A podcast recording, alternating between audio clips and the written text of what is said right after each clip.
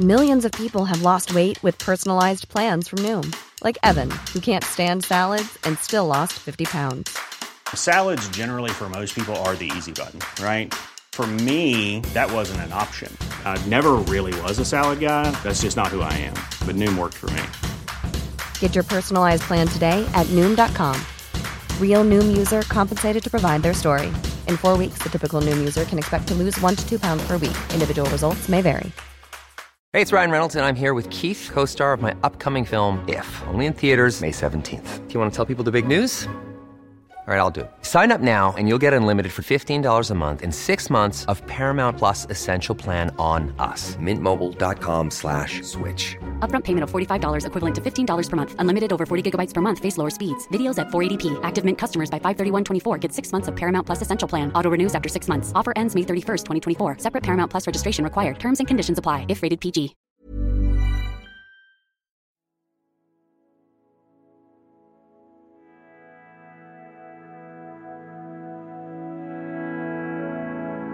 Oh, press my face into that glass of the frosted angular night. Take my arm and walk with me until we have our step arrested by the shimmering embrace of the moon underwater.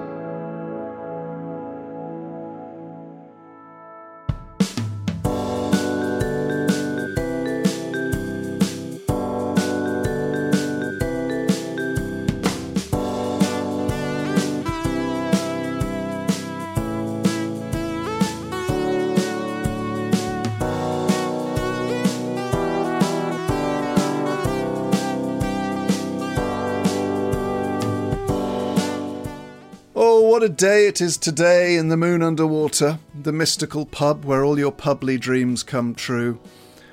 This is the place where we invite our guests to create their dream lineup, their dream bar, their dream rules, to really express themselves in their tavernesque imaginations.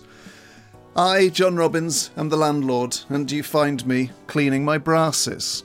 Um, got of several. We've sort of accumulated quite a few new brasses uh, recently. We've moved on from familiar animalesque brasses of the fox head and boar's tooth uh, to more, more sort of surreal, I guess, almost more sort of um, impressionistic brasses. And with me to examine those brasses a little bit closer and also to help us with our quest to create the dream pubs of the world is the lovely Robin Allender, the regular at the Moon Underwater. Hello, Robin. Hi, John. How are you doing? It's lovely to be surrounded by impressionistic brasses. Yeah, one of them is fear.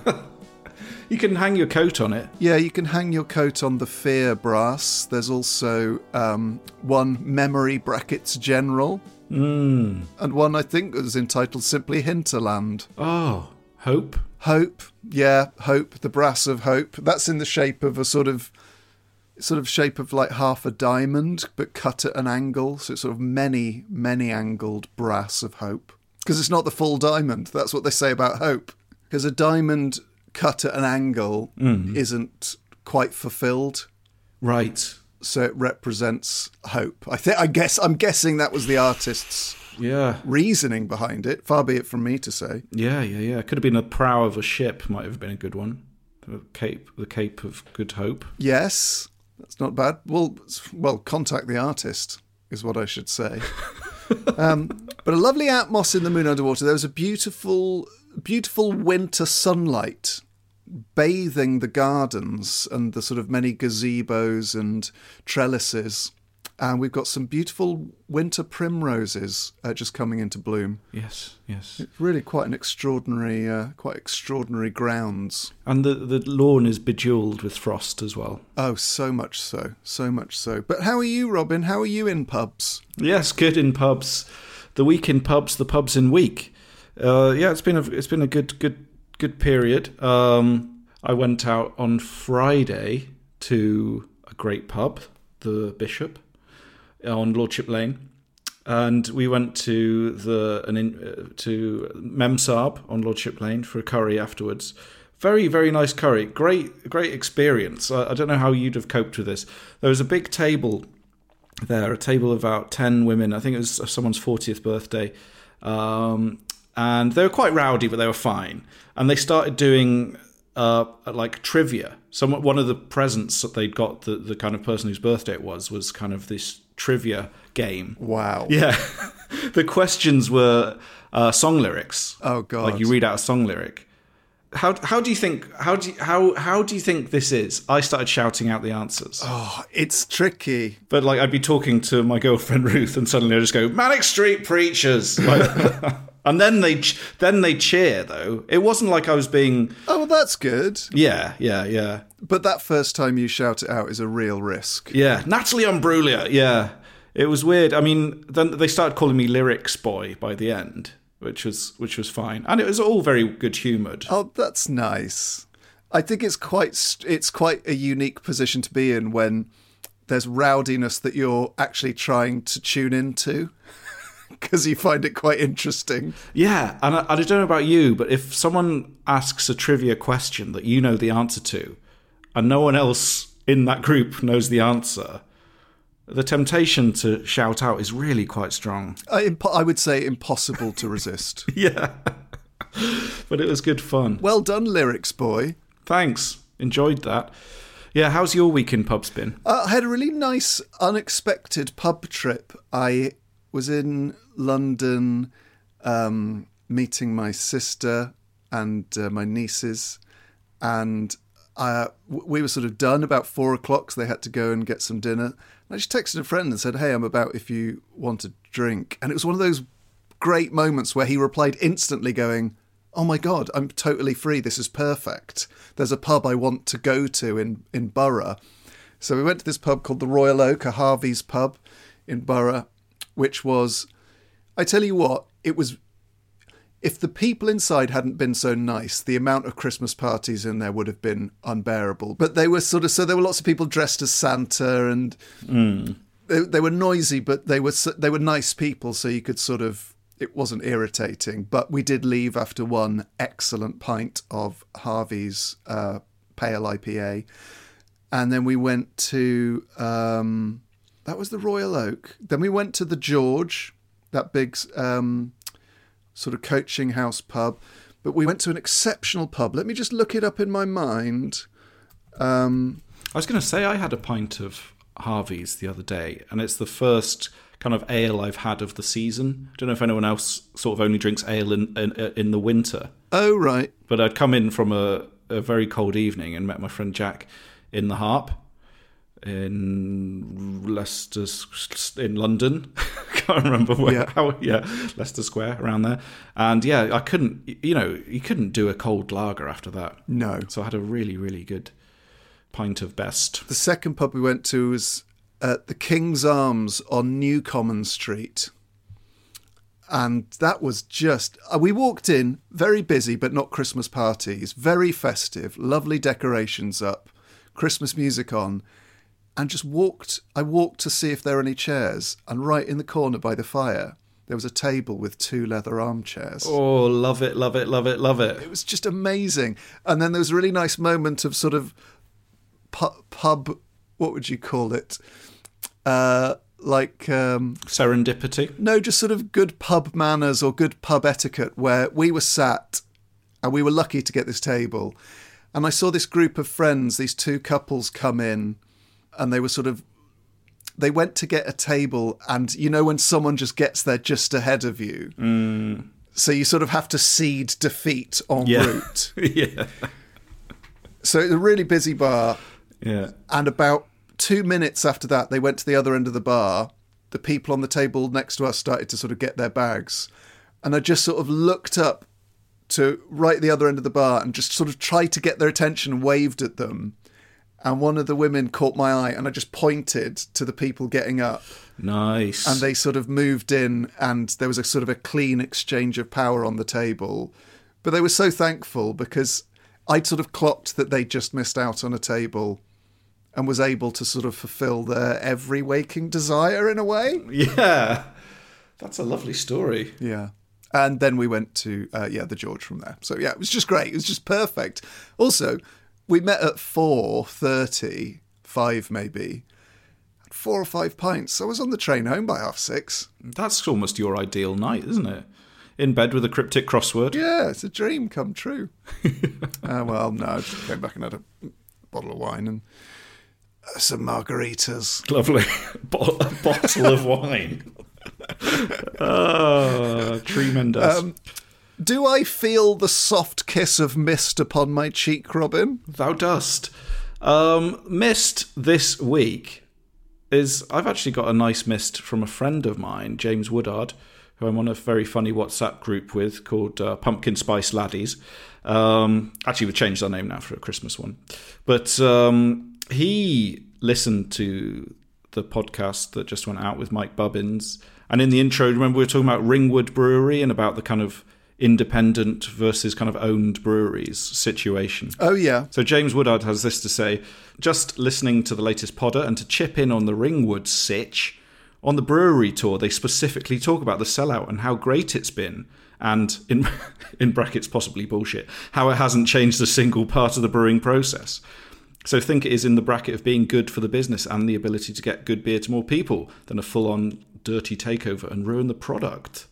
There's a nice, nice little insight there from a brewery tour. Yeah, and I was thinking about this quite a lot because obviously I don't know the ins and outs of every brewery takeover that's ever been, but you know, I think there's there's space for brewing is such a booming market in the UK, which is great. Like it's one of the fastest growing business areas in all of British business. And I think it's good that small companies are becoming medium companies and medium companies are becoming big companies and because you know that just sort of helps everyone. Um, but I'm sure people will have you know, there's a there's certainly um, a big takeover that has affected some of our favourite beers over the years in a negative way. R.I.P. Morlands. Wouldn't you rather it didn't exist though? Because it's it's almost it's in the unreachable past now. Isn't that isn't that better in a way? Well, maybe better for you, but probably not for the employees of Morales. Imagine and in the meeting when, they, when everyone loses their job, say, "Don't worry, because we'll always exist in the dimly lit corridors of Robin's mind." and that's better. and that's better. But also, you know, uh, Greene King used to be a very different beer, if you ask me. Oh, tell me about it. Yeah, yeah. Tell me about it. So, some good, some bad. It's a mixed bag. Yeah, indeed. Another great mist again about uh, last week's episode with Mike Bubbins. As a patron of the socially distanced sports bar as well, I may be a little biased. However, that for me was the best one yet. Warm, funny, and everything had a bit of a backstory. Nice to hear how well John gets along with Elis's bit on the side too. Cracking episode, Andrew. Thanks, Andrew. Lovely message. I, I listened back to the episode with Mike, and it was so nice. He's such a sort of, such a, he's a real deep thinker and someone with that wonderful amount of life experience. And the way he spoke about some of his choices was really quite moving. He's very he's very gentle, and the way he talks is kind of so sensitive. You know, I think. Yeah, and uh, Social Distance Sports Bar very kindly put uh, the first half of that episode on their podcast feed. So, uh, a warm welcome and a merry hello to any uh, socially distant sports bar listeners who are joining us for the first time um, live now. Uh, you're very welcome here in the Moon Underwater, as all people are. Yes, indeed. And if you would like to support us, you can head over to moonunderpod.com or patreon.com forward slash moonunderpod.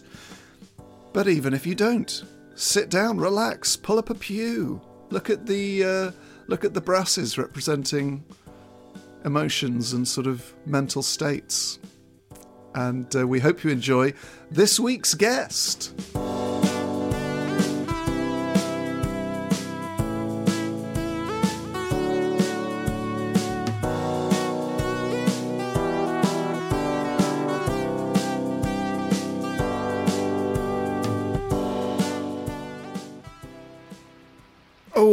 Robin, did you notice all the many and splendent rainbows in the air today? yes.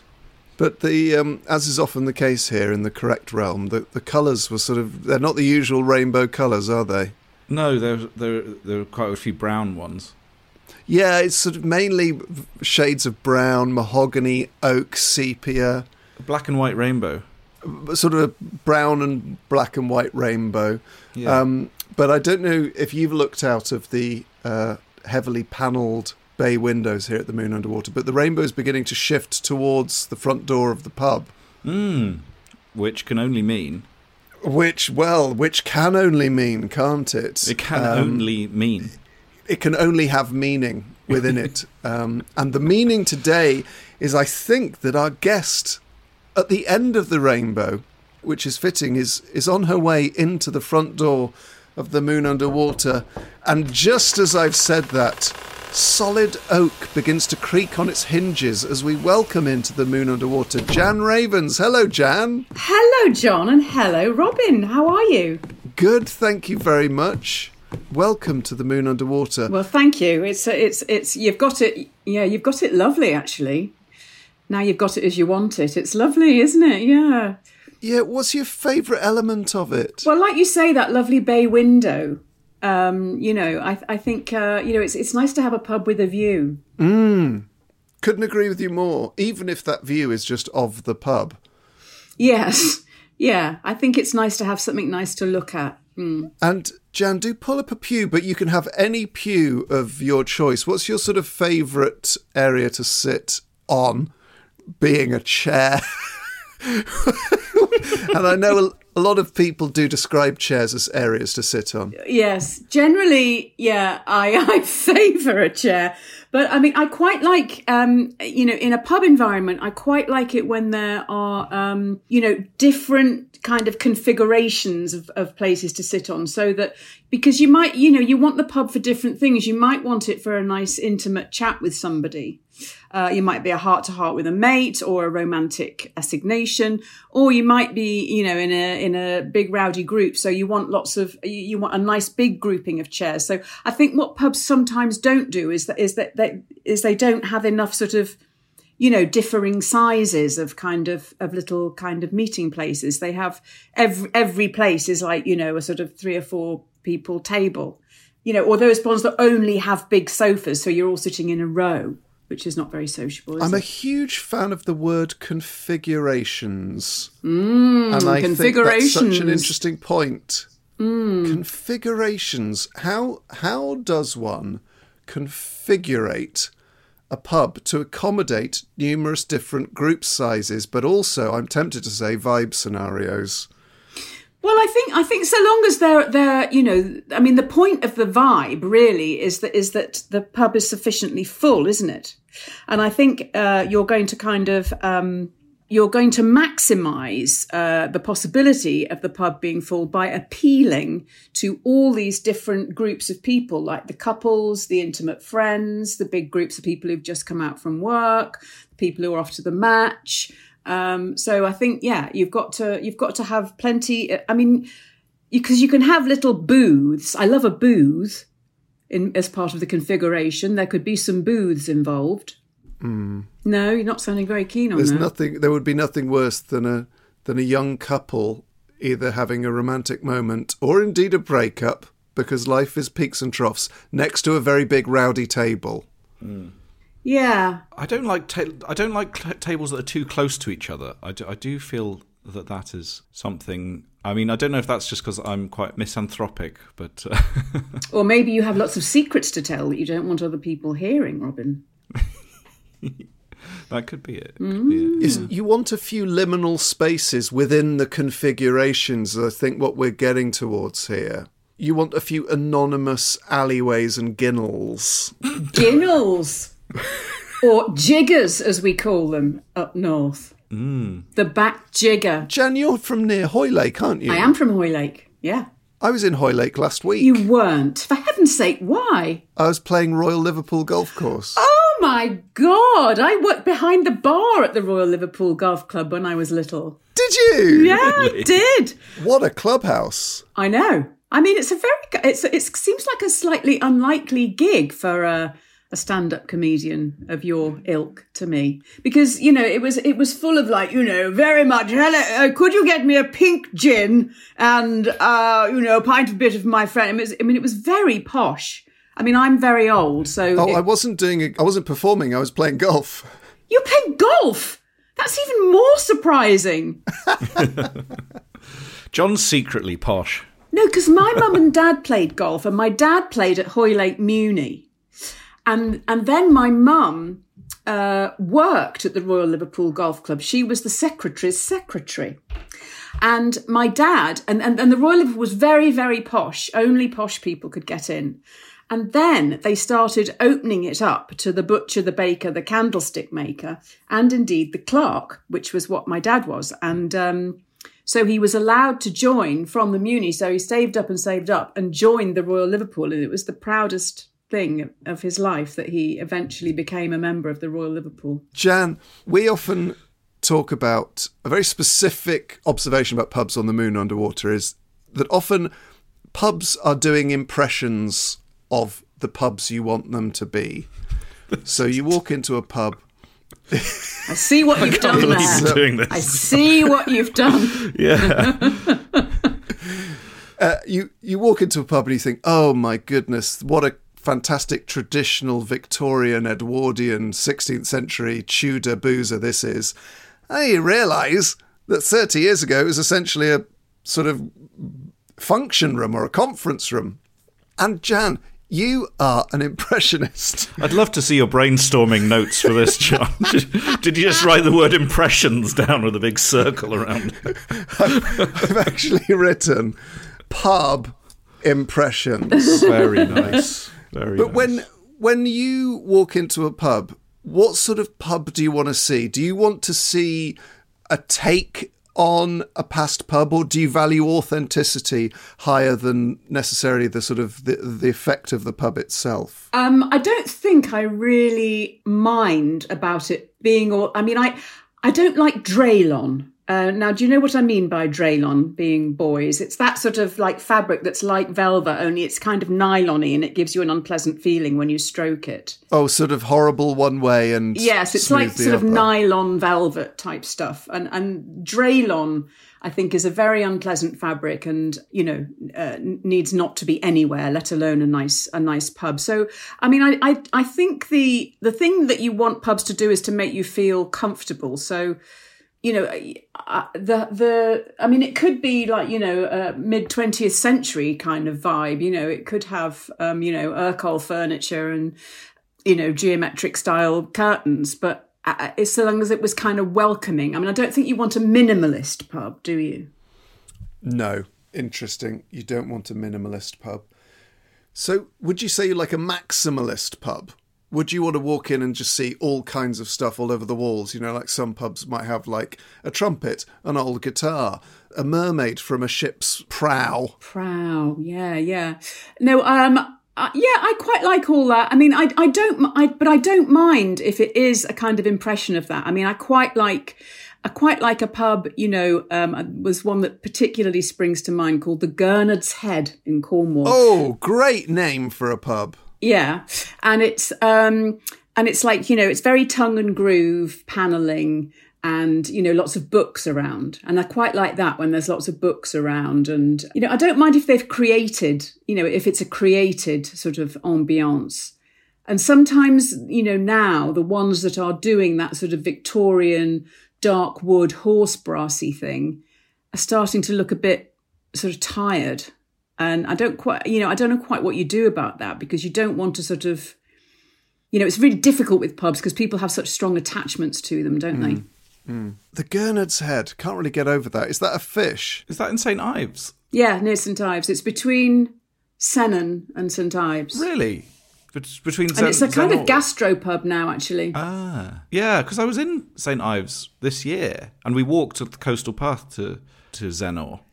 But That's we, we must step. have missed this pub. That is a fair yeah, it was. it was. I was. I nearly died. No, I, I didn't. But I we, we did get to a pub at the end, and I had to order two pints of cider each for myself and my girlfriend because we were so so dehydrated. Well.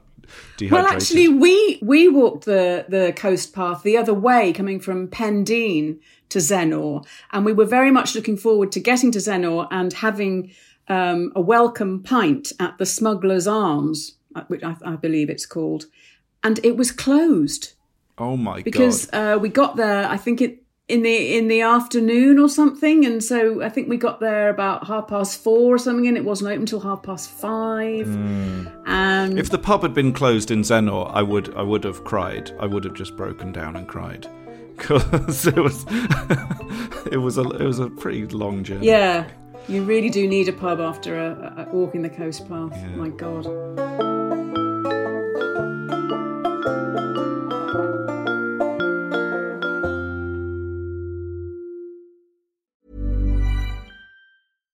Hey, I'm Ryan Reynolds. At Mint Mobile, we like to do the opposite of what Big Wireless does. They charge you a lot, we charge you a little. So naturally, when they announced they'd be raising their prices due to inflation, we decided to deflate our prices due to not hating you. That's right. We're cutting the price of Mint Unlimited from $30 a month to just $15 a month. Give it a try at mintmobile.com slash switch. $45 upfront for three months plus taxes and fees. Promo rate for new customers for limited time. Unlimited more than 40 gigabytes per month. Slows. Full terms at mintmobile.com. Hold up. What was that? Boring. No flavor. That was as bad as those leftovers you ate all week. Keke Palmer here, and it's time to say hello to something fresh and guilt-free. Hello Fresh. Jazz up dinner with pecan-crusted chicken or garlic butter shrimp scampi. Now that's music to my mouth. Hello Fresh. Let's get this dinner party started. Discover all the delicious possibilities at hellofresh.com. Hey, it's Ryan Reynolds, and I'm here with Keith, co star of my upcoming film, If, only in theaters, May 17th. Do you want to tell people the big news? All right, I'll do it. Sign up now and you'll get unlimited for $15 a month in six months of Paramount Plus Essential Plan on us. Mintmobile.com slash switch. Upfront payment of $45 equivalent to $15 per month. Unlimited over 40 gigabytes per month. Face lower speeds. Videos at 480p. Active Mint customers by 531.24 get six months of Paramount Plus Essential Plan. Auto renews after six months. Offer ends May 31st, 2024. Separate Paramount Plus registration required. Terms and conditions apply if rated PG.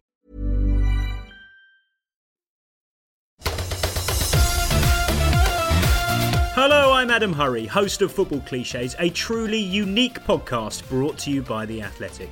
Twice a week, my guests and I tear apart the language of football, the words, the phrases, the mannerisms, and the weird habits of everyone involved in the game. From the shoes that football pundits are legally required to wear, to the didn't play for Sam Allardyce's Bolton but really should have done 11, Football Cliches explores all the tiny things that you didn't realise you cared about, but believe me, you do.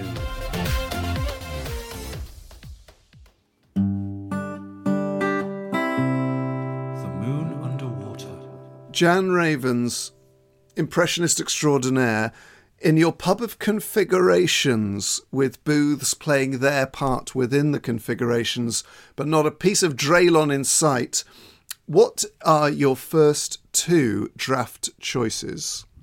Okay, so I like uh, I've got I've got to have the two sort of draft choices for different moods, and sometimes in a, I'm in a mood for lager, and if I'm going to have a lager, now you'll have to tell me a bit more about this because you're probably much more knowledgeable about all this than I am because I you know I don't go to pubs that often.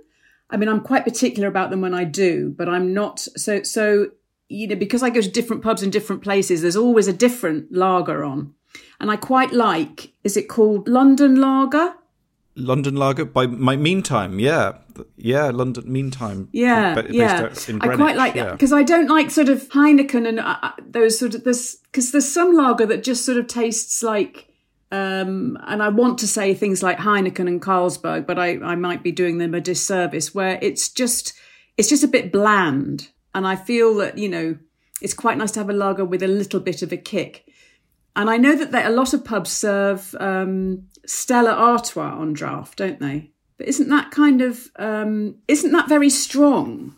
I think it used to have a reputation for being strong, but I'll throw to our resident lager expert, Robin. Uh, what are your thoughts on London Lager and how strong is Stella on draft? Well, I'm just the idiot that drinks it, but I think Stella is 4.8, isn't it? Yeah. I think it may have used to be five. It, it's weird. Uh, it had a reputation for being strong, but now kind of lots of craft beers and things are a lot stronger than it. But yeah, I mean, I, I, I will. I won't often have Stella in a pub, although I do love the chalice, which has a, a very good nucleated base, if that's the correct word, which means you get the, the fizziest pint imaginable in a Stella chalice. Do you know what's very funny about London Lager? So I've just looked it up in my mind. And in my mind, you know how companies will give their own products marks out of 10 for various sort of categories. Yeah. So on the on the site that's come up in my mind where I've looked up London Lager, it it doesn't say what it's out of. but but the most they've given is 7. So let's say it's out of 10. Yeah. It's got malt, it's got 5 out of 10. Fruit, it's got 3 out of 10. Hoppy, it's got 7 out of 10. Sweet, it's got 3 out of 10. Bitter, it's got 7 out of 10. And mouthfeel, it's got 4 out of 10. Hmm, and that doesn't sound like a very good result, really, does it? But I love how stupid those things are because if it had scored 0 out of 10 on mouthfeel, would you not know you were drinking it? Yeah. you'd think it was just air. You're no better off, are you? Well, I don't but- know. I, d- I don't know any more about this product based on this ludicrous graph. And there's so that I I get coffee. Uh, the coffee I buy is Lavazza coffee, and they do four different uh, coffees, and they all have an intensity of five out of ten, which is stupid. But based against what? Yeah, I don't know. I don't know. Um, but anyway, um, yes, I'm not. I mean, I'm not an expert on on uh, on draft lager, but um, but I like that uh, that London one. I think it's that London because I live right near a brewery. I live right near Fuller's. Of course. Oh, yeah. lovely! I'm literally just down the road from the Fuller's Brewery, but they've stopped.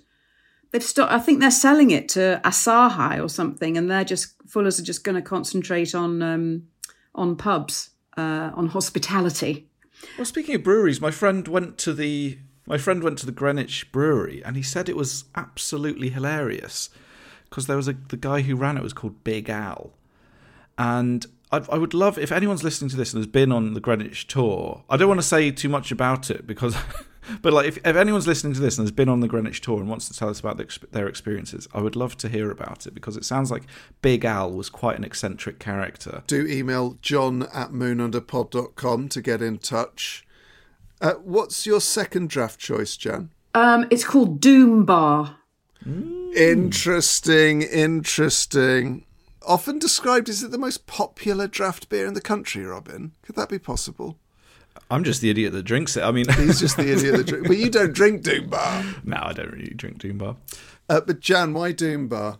Well, only um, because of nostalgia reasons, really. Because we uh, we used to go on holiday every year when the, the kids were little. We used to go on holiday to um, Helford in Cornwall, and we used to go down to the Shipwrights Arms, which is a very very beautifully located pub on the Helford River, and um, and it, I think that was where I first started sort of drinking a bitter, you know, sometimes because just something about being in a pub made me sort of not want to drink lager but to drink bitter. And so i tried this doom bar and i really liked it. And um and so it just reminds me of all those kind of you know happy holidays and um I I mean, it, it does it does bring up another issue actually, which is the issue of when you have kids, your whole attitude to pubs changes because you want a whole load of different things. Oh, tell me more. Well, here's something that I really object to, which is when you go to the pub and they say, family room, uh, you know, we welcome families. And then you're, you know, you go into this beautiful, you know, cozy, lovely pub and yes, the family room's just through here. And you're, you know, you're sort of um, ushered through into this kind of dank cellar um, where there's kind of, you know, a few um, sticky tables and no windows, and and you know you're sort of banished to this, uh, you, know, as if you're sort of doing a penance or something, because you know the people, the real people that want to be in the pub are the grown-ups, and I just think that you know, I mean, obviously. You want there to be a place where, if adults want to be in a pub, they can. But also, I just think that you pubs have got to make sure that um, that there's a nice place for people with children to go, and not just a dank cell. Yeah, and I think that's something that Robin and I have learned since opening the Moon Underwater. I I think we both initially had a, a quite an anti-child stance on pubs, but we are being educated on the fact that that really does create a huge barrier to women going into pubs, especially. Yeah, So, what is your solution to, to that to that it, problem where? On the one hand, it's quite reasonable to expect to go to a pub, especially in the evening, and not to f- sort of have kids running around everywhere. But on the other hand, to increase access and I think probably a sense of welcome to women with children and, and families and couples and that sort of thing. How do you square that circle? Well, I think I think for a start, you um, you make sure you have uh, a family room for for the daytime sessions, and maybe you change the um, the function of it at night. But I think you know also I mean, it might be very different since I, you know, had Alfie Brown as a babe in arms. And, you know, you go into a pub with a babe in arms, an insensate kind of babe in arms, and they say, no, we don't allow any babies. And you go, but, you know, why? The baby, you, you know, you, we don't allow children in. And you think, well, he's asleep. You know, he's not doing any harm. And, you know, he's not coming under, under terrible influence because he's too young and he's a tiny baby. So, I mean, I think they have to sort of I think pubs are generally, uh, you know, they like I remember pubs in Cornwall when we first started going there. You know, if you got there a minute later than half past two, you know, you weren't, you know, we stopped serving. That's it. And you sort of think, so this is the hospitality industry, you know, and um, but now that you know that they've the licensing hours are much more liberal and everything, and I think the attitude to kids has got much more liberal. But I do understand your point of view because you know there's nothing worse than I mean, sometimes when you do that thing of that lovely thing of going to the pub for your Sunday roast lunch, I was going to say dinner in a kind of Hoylake kind of a way, your Sunday dinner, you know, and there's millions of kids and screaming and everything. And it just, it is kind of, it is a bit annoying, but you know. I think like a, a babe in arms is sort of quite an inert presence in a pub. Mm, until they wake up. Yeah, but even then, I think with the, with a baby, if it's crying and screaming, I think most people with their heads screwed on will take it for a walk in the garden or maybe outside or you know they won't just sit there and ignore a screaming baby in a pub. I think it's it's more when they are very active and and also I do sometimes feel a sense and I hands up I'm a childless man but when you feel actually that you you've brought a child to a pub so you can go to a pub and you're basically ignoring them and they're bored and it's not fair. Because what what child wants to sit with you know half a lemonade and a straw for two hours?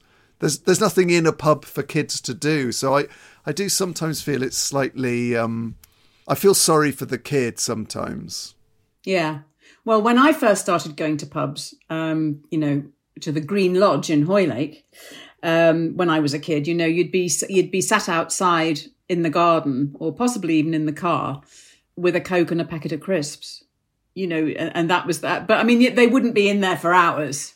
The Green Lodge. It sounds very Twin Peaks, the Green Lodge, but a kind of English version. Oh, does it? Well, I think it was more to do with the green. You know, the the green as in the golf green. It's still there. I've just looked it up in my mind. The Green Lodge restaurant. Oh, it's got a nice, it's got a nice big beer garden, I have to say, and uh, oh, and it does have a green light above the front, and I imagine looking at it from across the bay like Gatsby, that green light in the distance, borne back ceaselessly into the past.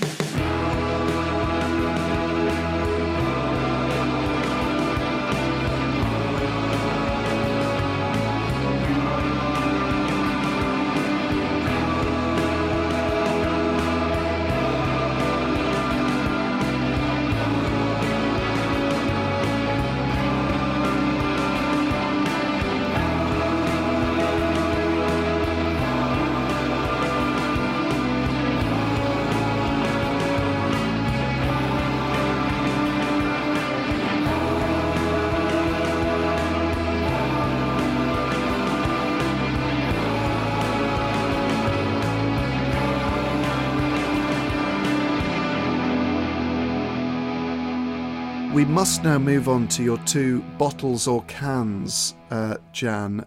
Uh, what are you going to choose? Okay, so I want an al- I want a good alcohol free option. So um, so I want like a I want I, I quite like that um, punk AF alcohol free punk IPA. Do you know that one? Yeah, it's that um uh yeah, it's Brewdog, isn't it? Punk AF, which stands for a swear word, and that's absolutely fine. Punk AF, alcohol-free uh, IPA. So, so, what's your what's your um, experience of alcohol-free beers? Have you have you needed them at times in your life, or do you want them as an option? I, I think I think pubs have to, you know, they have to cater for people who aren't drinking alcohol because, you know, it, especially country pubs where somebody's got to be the designated driver. And and I think sometimes, I mean, lots of alcohol-free beers now I think are really good. And I, you know, my family has a very complicated relationship with alcohol. and, uh, and sometimes I think, you know, you just have to kind of lay off it for a bit. And so, yeah, I think the alcohol free beer is, um, you know, is the would be alcoholic's friend. well, I think sometimes they can they, they can be very useful in just breaking those little habit triggers. So, you know, it's it's five thirty and you're starting to sort of prepare dinner where usually you would have a glass of wine or a beer, and actually it may not actually be that much to do with the alcohol; it's to do with the habit. So just having something that tastes beer like or wine like just gets you through that 20 minutes of chopping carrots and cabbage and lettuce or whatever. And I think also the more pubs do um, non alcoholic beer on draft, and the idea, and actually having a pint in your hand does make a kind of a bit of a psychological difference rather than having a Beck's Blue or a bottle of Beck's Blue or something. It's kind of, I guess, it just makes it easier in those situations. No, yeah, I think yeah, that would be really good. I didn't know they did it on draft. Does anybody do it on draft? Yeah, Brewdog does. The Brewdog pub in Bristol has a, one of their non-alcoholic ones on draft, which is really good. And Heineken Zero is often on draft. And Guinness 0.0, fingers crossed. Is that any good? Oh, it's brilliant, but it, it's not. I don't think it's on draft in many places yet, but you can get it in cans in supermarkets, and it's superb. So, uh, uh, what would be your second bottle or can? So it's going to be a bottle of um, a nice but not too expensive sort of um, white Burgundy wine, like a, I think I mean white Burgundy, like a, um, a sort of you know a, a Macon, something not kind of terribly sort of posh, but very but but kind of nice and. Also, I mean, I've had so much wine in pubs that has made you feel like you're going to die the following morning. Absolutely going to die. I mean, there's a there's a, a pub in um, in London near Broadcasting House called the Yorkshire Grey, where uh, if you drink wine there, that you go, "Have you got any wine?" And they go, "Yes, we've got um, all the wines." And I, and I, oh right, what have you got? Well, we've got Yorkshire White and Yorkshire Red. They're called the Yorkshire Grey. I mean, and they are, you know, equally poisonous. Well, no, not poisonous. That's libelous, but um, slanderous. But um, yeah, I mean, they they just give you such a terrible headache, even if you only have one. And I, I just think that pubs need to wake up to the fact that you know more people like drinking wine, and you know if you're, especially if you're spending an evening in the pub, you know, by and large, women, you know, and, you know, I'm sure lots of women would say, well, I, I can drink loads of pints. I, I can't kind of physically drink loads and loads of pints. So I might have a pint and then move on to wine. At the weekend, we, my girlfriend and I went down to Gordon's Wine Bar, you know, the famous London institution near Charing Cross, and that is it is really nice just have a glass of wine. it just it's like why don't I do this more often? I mean, it is quite expensive. It's it, you know obviously attracts a lot of tourists because of its historic value, but it was just so nice to have a Sancerre uh, uh, around lunchtime. You know, and just really um, you sort of um, take your time with it a lot more and you're not just necking pints, you know. Do you remember the last time we went to Gordon's Wine Bar, Rob? No, I can't remember the last time. Why? What happened? We went with our friend Sam, and I started drinking sherry at three o'clock, and by six, I was asleep in my bed in my house. oh my god! Sherry is so strong. We should have had it. We should have got a cheese board. But uh, to everyone who doesn't know, Gordon's but Gordon's wine bar. Is, I mean, it's subterranean. It's like it's been there for hundreds of years. It's, it's all candlelit downstairs. It really is. I've never been there. Oh, it's worth a visit. I mean, but you know, it is. Oh um, man, it's right by um, it's right by uh, Charing Cross Station down on Villiers Street. Oh yeah, it's beautiful. It sounds like a place I've been in um, Bath. Can't remember what that's It does have now. a Bath feel about it. So, well, what are the tasting? What's so? White white Burgundy sounds amazing. I don't think I've ever had it. Where does it sort of sit on the taste scale? Well, it's um I think what I mean is a sort of Chardonnay grape, like a Macon or a Chablis or something like that. So, uh, but what I think about wine is, I mean, it's like, um, it's not tart like a Sauvignon. It's not really, really dry, but it's, um, but it, neither is it sweet. And it's, it can be sort of quite nice and mellow without being that sort of buttery Chardonnay that they used to talk about sort of in the 90s. I think what the thing about wine is that you have to sort of, you have to pay a certain amount. I mean, like, you know, in the supermarket, if you pay a fiver for a bottle of wine, it's not going to be much good. But if you pay sort of eight or 10 quid for a bottle of wine, that's probably going to be kind of good enough, I think. You know, I mean, obviously you can pay much more, but I think wine gets to a point where you know, it's good enough now. I don't need it to be any better than that. Um, yeah, and I think also people would quite happily spend four pounds fifty or five pounds on a glass of wine in a bar. So why would you, you know, if you're going to spend your money wisely, a seven quid bottle or eight quid bottle of wine is still good value compared to sort of a pub price. Well, it's superb choices uh, from you, Jan. We've got London Lager by Meantime Brewery at 4.5%. We've got Doom Bar. And on bottle and can, we've got Punk AF, uh, alcohol free from Brewdog. And a white burgundy, maybe a Chablis or a Macon. But now it's time for us to test our brain boxes in the Moon Underwater Pub Quiz. Okay, everybody, pens out, eyes down. It's time for the quiz. He played for Zimbabwe, but he was born in South Africa. I know Alaska is bigger. That wasn't the question. Put your phone away. Right, Michael Jackson's Funky Monkey has been deducted five points. Hooray! I love a pub quiz. do, do, do you like a pub quiz, Jan? I do. I haven't been to very many, but I went to our local for a pub quiz once, and um, it was the first time we'd been to our local for a pub quiz. And um, there was a team there that had won for the previous consecutive sort of six times or something, and they were our window cleaners. Really amazing. we beat them by one point, and the guy that ran the quiz was so thrilled because somebody else had won. Uh, but unfortunately, the prize was £50 worth of vouchers for the food in that pub, which was. I thought you were going to say £50 of vouchers to get your windows cleaned then. no. but that would, be, that would have been nicer, actually. Yeah. that would have been much more valuable than the sort of, you know, deep fried horror that we were able to purchase. Yeah. Anyway, I do love a quiz. Good, great. Well, let's see how we get on with this week's pub quiz. So, what I'm going to do is read out three questions and then we'll go to a little break to give us all a chance to ruminate upon the tenterhooks. And then I'll go through the answers and we can see how well we all did. So, this week the quiz is about your friend and mine, time. Do you like time, John? Uh, I've got a sort of a problematic relationship with time, really. I find it's passing quite stressful at times, but then I I'm sort of the youngest in our friendship group, so I always feel quite young. You do feel young, yeah, yeah, mm. yeah, yeah. That's true. But you're 40 next year, so there's a lot. Next to... year, I'm in my 30s now. Yes, 30s. Yeah, 30s. Are you in your 30s?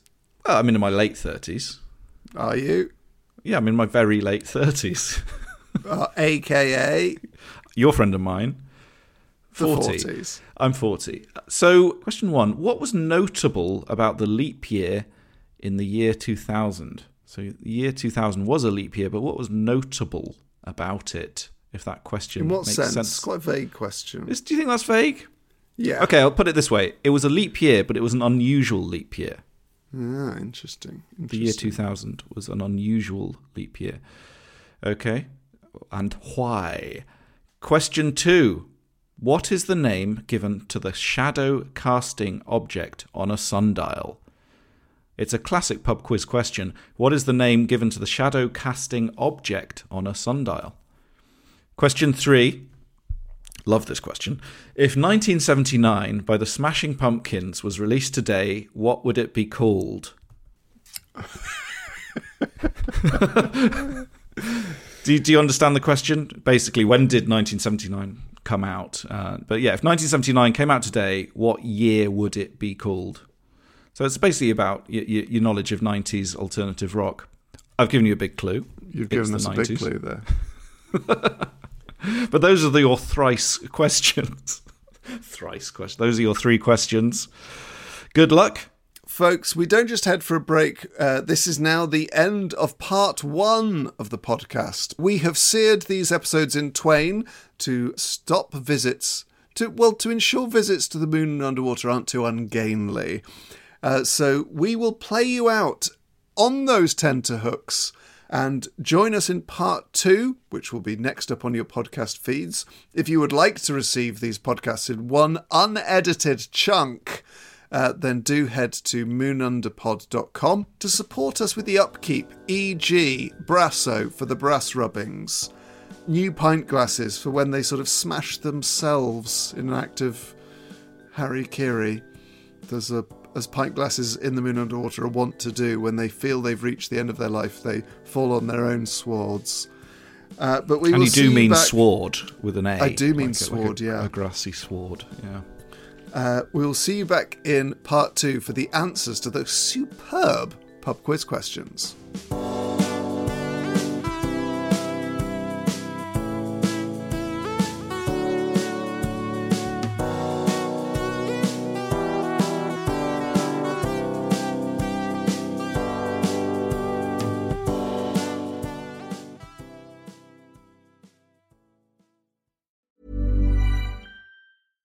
Ever catch yourself eating the same flavorless dinner three days in a row? Dreaming of something better? Well, HelloFresh is your guilt free dream come true, baby. It's me, Keke Palmer. Let's wake up those taste buds with hot, juicy pecan crusted chicken or garlic butter shrimp scampi. Mm. Hello Fresh. Stop dreaming of all the delicious possibilities and dig in at HelloFresh.com. Let's get this dinner party started. Even when we're on a budget, we still deserve nice things. Quince is a place to scoop up stunning high end goods for 50 to 80% less than similar brands. They have buttery soft cashmere sweaters starting at $50, luxurious Italian leather bags, and so much more. Plus, Quince only works with factories that use safe, ethical, and responsible manufacturing. Get the high-end goods you'll love without the high price tag with Quince. Go to quince.com/style for free shipping and 365-day returns.